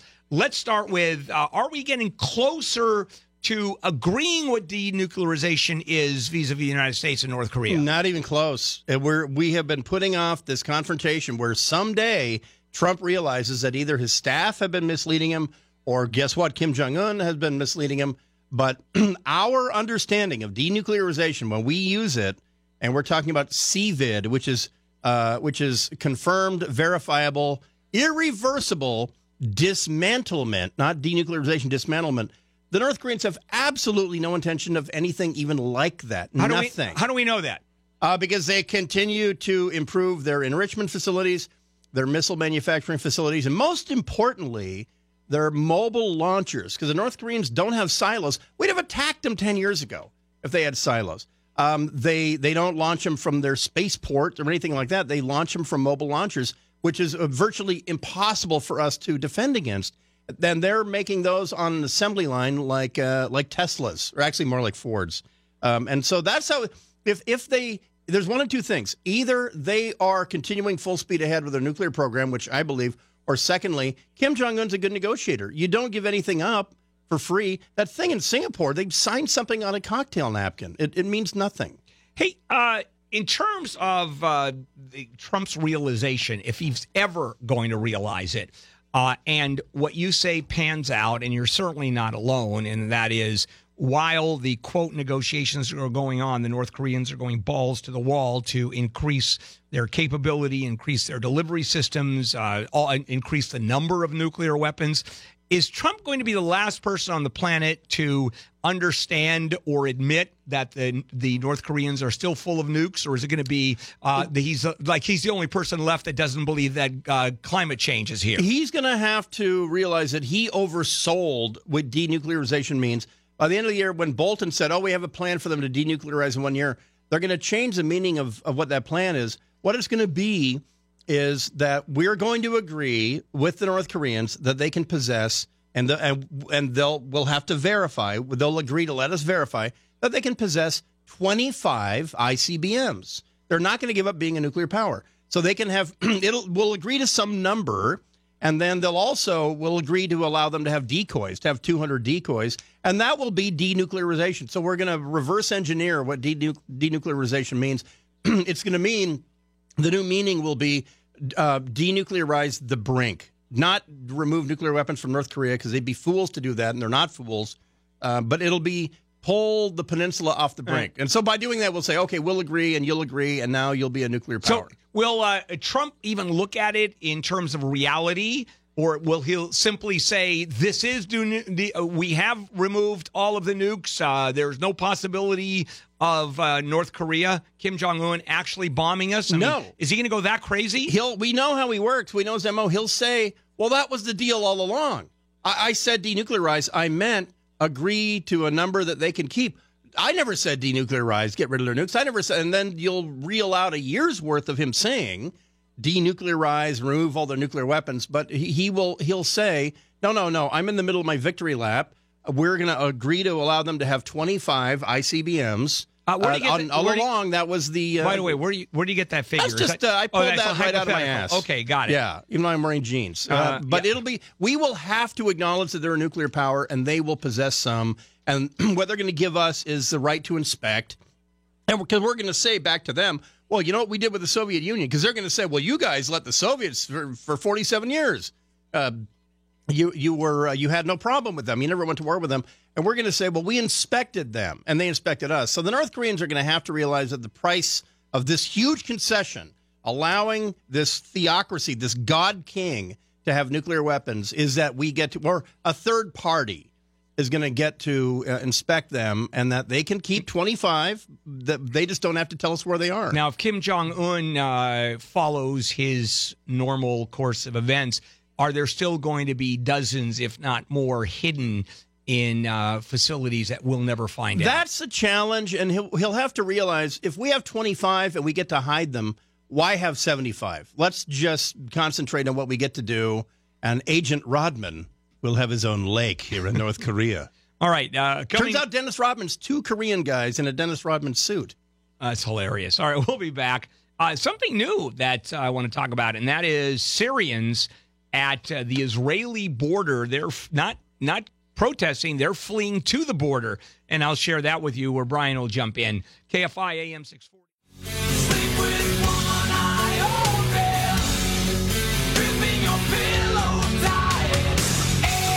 Handel here on a uh, Tuesday, July 3rd.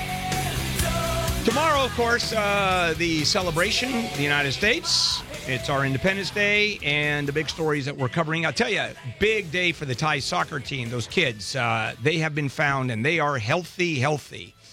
And uh, a lot is going on. Um, that's actually the biggest story. Uh, and then the Supreme Court interviews are going on, but that's that's a non-story because we know what's going to happen with uh, President Trump and Roe v. Wade and how. co- The only issue is how conservative, how far to Attila the Hun, his politics is the new Supreme Court justice.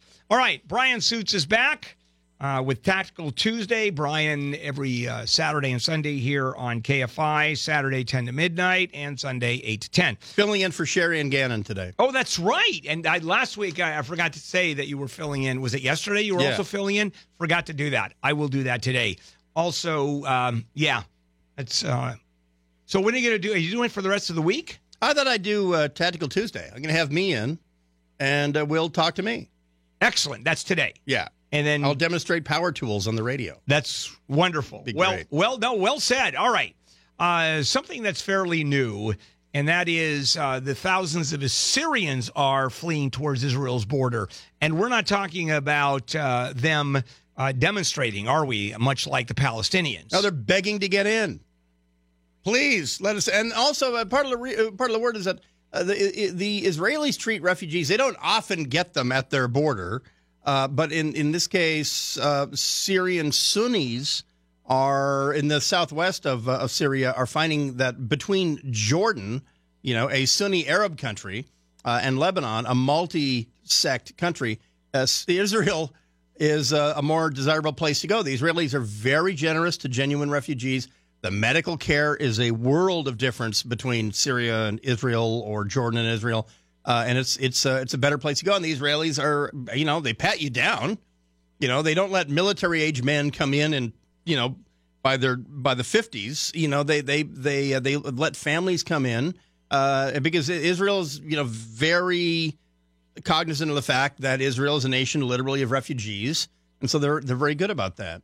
So uh, we're talking. Oh, well, let me ask you this. Let me go the other way, and that is: Are you talking about uh, Syrians want, coming in much like the um, uh, much like uh, the Central Americans, where they want to live in Israel, make a life in Israel, become part of Israel if they can? They if they are applying for refugee status, but at the moment they just want uh, to get out, get away from the conflict, and and many of them uh, will apply. You know, a lot of Syrian refugees are in Turkey with businesses, in Iraq with businesses. The Jordanians are a-holes to them. They feel like they're being d- disrupted by the Syrians because the Syrians are better at business than the Jordanians.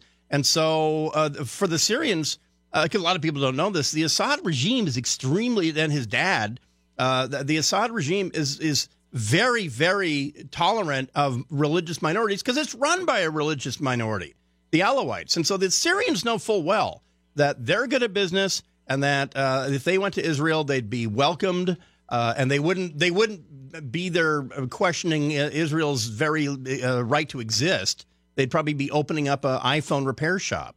All right, uh, the border fence, uh, not the not the American border fence, but the Iraq the Iraqi border fence uh, going up. Let's talk about that for a moment. Walls don't work. Oh wait, unless of course they do. Uh, you can ask you, you can ask the East Germans whether walls work. The Iraqis now that ISIS has been pushed out of Iraq, the Iraqis have said time for a fence. So they're putting up a 21st century uh, fence with constant observation, UAVs overhead, but a fence, a physical barrier, a physical fence that indicates if someone's cutting it or whatever. It's under constant video surveillance, and they're gonna they're gonna keep the ISIS out and every and also the roof roof. And it we're putting it up. American contractors are putting it up. It's going to work. The Iraqis understand better than anyone but the East Germans that yeah, fences work, and so they're putting up a fence. Fences work. Well, it seems to work in certainly in Israel with the fence uh, separating parts of uh, Oh yeah, and that was remember all the people caterwauling about that. Of oh, they're putting up a wall. Well, yeah, it's keeping the suicide bombers out, and suicide bomb incidences in Tel Aviv and Jerusalem have cratered. Have pardon the. Uh, they they've uh, uh, virtually been eliminated since they've put up those concrete upside down capital T uh, walls. It, it turns out they work. Who's paying for the wall in Iraq? Is it our money? You know, it's their it's their money, which is kind of our money, but it's it's a lot of their money. But it's coming back to us uh, through, like I say, American contractors with Iraqi labor, uh, and uh, it, it's it's expensive. But for the Iraqis, it's like well, not as expensive as an army full of homicidal madmen for three years, killing uh, eight hundred thousand of your people. Yeah, well, three, how, uh, let me ask about a 370 mile give or take border. Uh, is that a massive undertaking, or because it's only 370 miles, it's not the huge relative? I'm, I'm comparing. It'll it be done ours. like in six months. Oh, You it will be Oh yeah, because there's a hundred crews, you know, building it from the middle out and the and, and the end to the middle and and all that. And plus, the other reason it works is because the Iraqis are going to have the Iraqi army on their side of the fence. You know, we can't do that. Our constitution says we can't do that. But but uh, they they're going to treat individual illegal aliens or or armies of ISIS as enemies. So the Iraqis are going to have their army on the other side. So you can cut the fence if you want, but you're probably going to eat a bullet. Got it. All right, uh, Brian. Thank you. And uh, Brian filling in for uh, Gary and Shannon today. Also, do you know about the rest of the? I don't even know if they're here for the rest of the week. Is it vacation time for uh, Gary Yeah, and Shannon? Pretty much everybody. I'm, I'm filling in for you tomorrow. Oh, are you? Yeah. Oh, well, you're you're working this week, And aren't I'm gonna you? have today. I'm gonna have congressional candidate Antonio Sabato Jr. on at some point between ten and two. You He- got it. He was an underwear model. I didn't know that.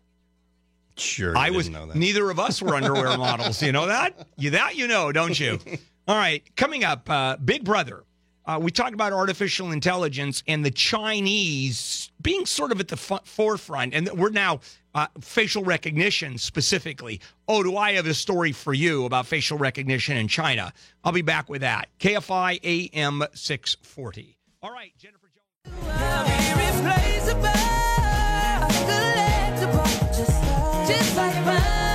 And this is uh, KFI Handel here on a uh, Tuesday morning, July the 3rd.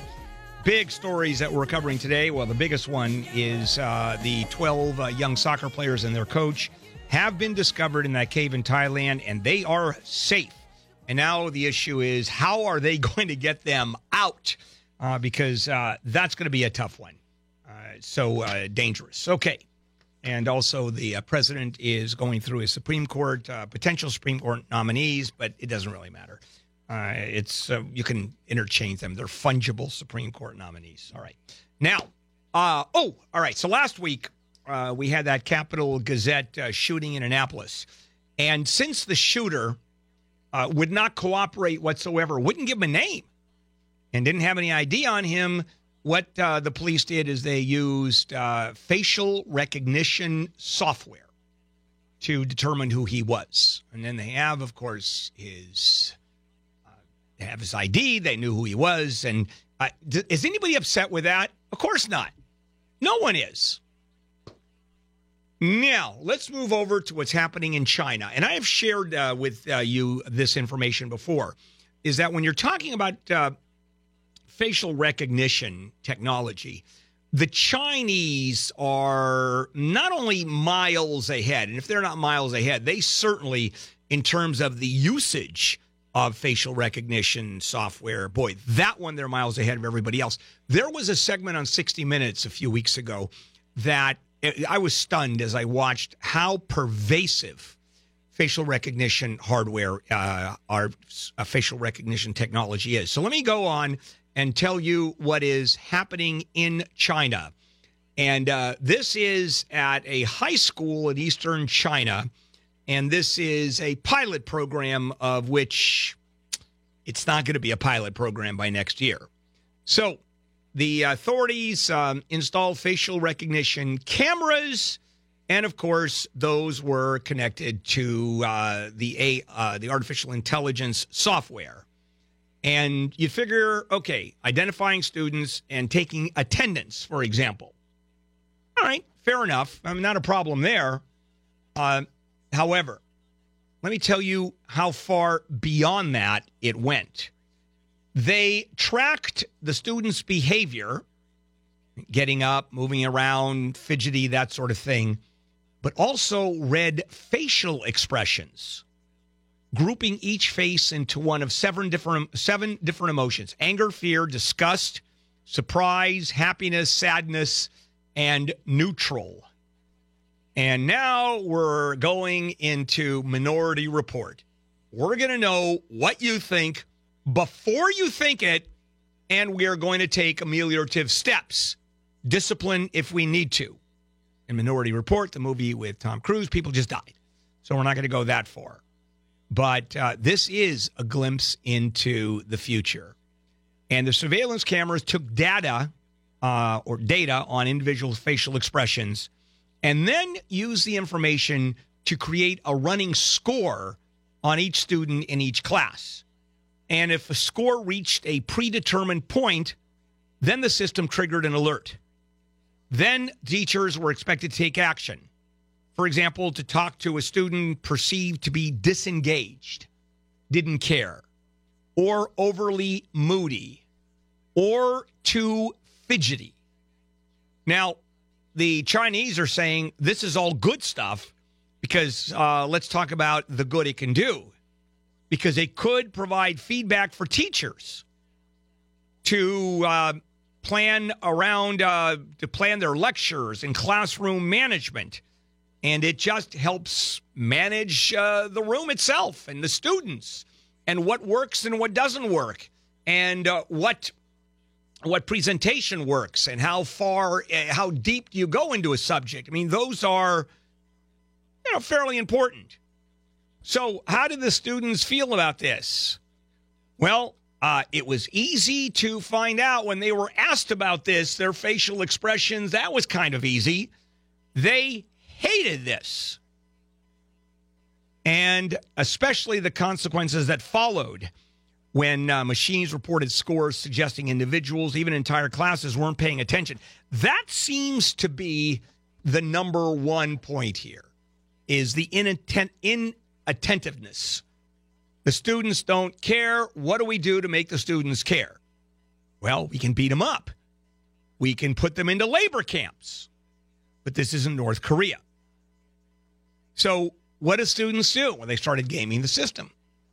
Uh, they were feigning interest, bored silly, but pretending that it was just fine, that you were engaged. One of the students uh, said, if you feel angry, you just control yourself. And uh, parents had mixed reactions, obviously, to this. Uh, enough of these parents complained uh, about invasion of privacy. Now, when the Chinese start bitching about invasion of privacy, man, you know that they have reached a level. And actually, school administrators last month hit the pause button on this, uh, saying that it just needs further studying and some tweaking. However, the school's uh, principal said this is a useful tool and we will get there. Now, let's take it here. U.S. airports, law enforcement, uh, we they they use a system to screen travelers and find uh, people that are wanted. Uh, Britain and Russia trying the software as part of their policing and surveillance effort, but nothing as close to what's going on in uh, China. And China's making a big push in artificial intelligence. They've set a goal of being the world's AI leader. I'm talking about the technology by 2030. And look at the people that are involved in AI. Every major tech company in the United States is going for it Google and Apple and Facebook. And you've got the major, other major cons- uh, computer companies. I mean, that is going big. Uh, Beijing, for example, is installing facial recognition cameras along with uh, scanners this year in the subway system. Everybody walking into that subway system is going to be scanned. Now, they're saying it's to ease congestion, congestion uh, by allowing riders to gain entry faster, by monitoring crowds, finding out which stations need more people, uh, need more cars, etc., which is true, by the way. The problem is how do people feel about you can't get into a subway without them recognizing you, registering you, putting you on a database, finding out when you get on, when you get off, how long you're staying. I mean, it's you know, it's an invasion of privacy, right? What's the takeaway here? You can kiss privacy goodbye. The word privacy is disappearing from uh, our lexicon. Tell you that right now. All right, coming up, a topic that I really enjoy, and that is you dying. You're no, so really. happy about this this I am, morning. You know, I'm smiling. If there were You facial, re- if there was facial recognition software right now, go Handel. How can you talk about other people dying and smile about it? I go, you didn't, you didn't need facial recognition software to figure that out. And if no one knows, Handel's all about the silver lining. It's not him dying. That's also it's you dying. That is absolutely correct. We'll be back with that. Actually, it's a fairly serious uh, topic, and I think you, you're going to uh, agree with me. And there's something here you might not even know. This is KFI. And when I die, and when I'm gone, there'll be one child born in this world. Carry on, carry on.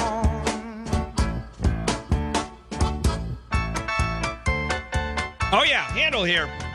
It is a Tuesday morning, July 3rd. Uh, coming up uh, with the Gary and Shannon show. It won't be Gary and Shannon. It will be Brian Suits filling in. All right. And tomorrow, I think it's Wayne filling in for me, right? Fair enough. Now, uh, one of the topics that I love to talk about is you dying. Uh, I just happen to be obsessed with death for some reason.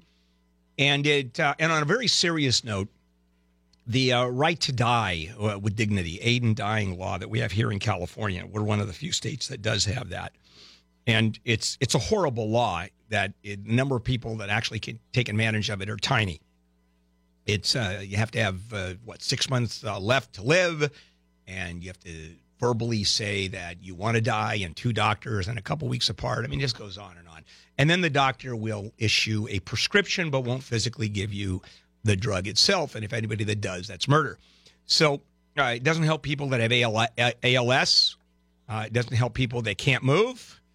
So it's very limited. People that are effectively dying of cancer or some other disease and are still cognizant, uh, still have uh, cognition. So uh, there's a story in the Huffington Post about this uh, woman, Jennifer Glass, who actually asked her husband to photograph her every day after she was diagnosed with lung cancer. And towards the end of it, the pain had become completely un- intolerable. It had driven her mad. The cancer had spread everywhere from her colon, colon to her spine, her liver, her adrenal gland, one of her lungs. It penetrated her brain, and the pain was so bad that there was no medication that made it bearable. She couldn't die. Why? Because this was two years before the right to die uh, law came into effect. I mean, she'd be qualified now. I mean, she would certainly meet the bar. And so, what did happen? Well, she received palliative ca- sedation, palliative care. And under palliative sedation, a doctor gives a terminally ill patient enough sedatives to induce unconsciousness. That is legal. Is to make a person who is in that much pain effectively unconscious. It's anesthesia. And you give a little tiny bit too much, it's, it's death. And there's a very thin lo- line between the two. And this is where uh, doctors who actually give a rat's about dying patients will go if there is no right to die act or aid in dying act. Uh, a national medical director of this advocacy group, Compassion and Choices, a doctor, uh, said that the boundary between those two, the aid in dying and palliative sedation, is fuzzy, it's gray, it is conflated, but helping someone die, and I've said this many, many times before, that death is part of life.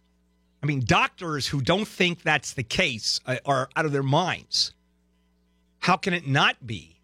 And doctors treating patients, you know, the Hippocratic Oath, I will do no harm. How is it possible that helping someone die painlessly and with dignity, pursuant to their wishes, and we're not talking about coerced wishes, but I'm talking about genuine wishes, which I know there's a whole issue what's coercion, what's not. And I guess that's one of the fears, which is legitimate. But how is that that good, good quality medical help, medical care, and a humane way of dealing with a patient? So here's how they got around it. And it has to do only with people that are suffering pain, lots of pain. I mean, this is all different little bits and pieces until you have an absolute right to die. And the only thing they have to determine is whether or not you're being coerced or it's under duress. And so it is simply when there is so much pain, then doctors, uh, it depends on the morally, but certainly legally, are allowed to give enough eh, enough drugs, painkillers, to put someone into unconsci- unconsciousness. And in the case of Jennifer Glass, for example, she ended up uh, getting uh, phenobarbital to put her into a coma. I mean, it was not a painkiller. They the painkiller, none of them worked. I mean, there wasn't a painkiller on this planet that worked in dealing with her pain. It was that intensive. But they were able to put her in under in under uh, effectively under anesthesia, enough phenobarbital, and uh, the point was we'll just put her under and let nature take takes its course. And uh, effectively, they figured it was going to be a few weeks. She died within a week. According to uh, this doctor, a specialist in palliative care medicine at UCLA Medical Center, he said the goal of aid in dying is to be dead. That's the patient's goal.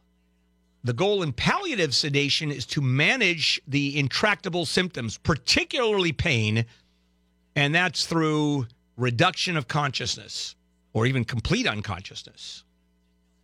And is there an argument there? Well, of course there is. You know, you've got the morals. Do you help someone die? Do you not? Is it murder? How dare you as a doctor? But the bottom line on this one is while helping someone die, this aid dying business uh, that is available in Oregon and California, et cetera, while that's now legal under very, very strict circumstances, palliative sedation is legal in all 50 states.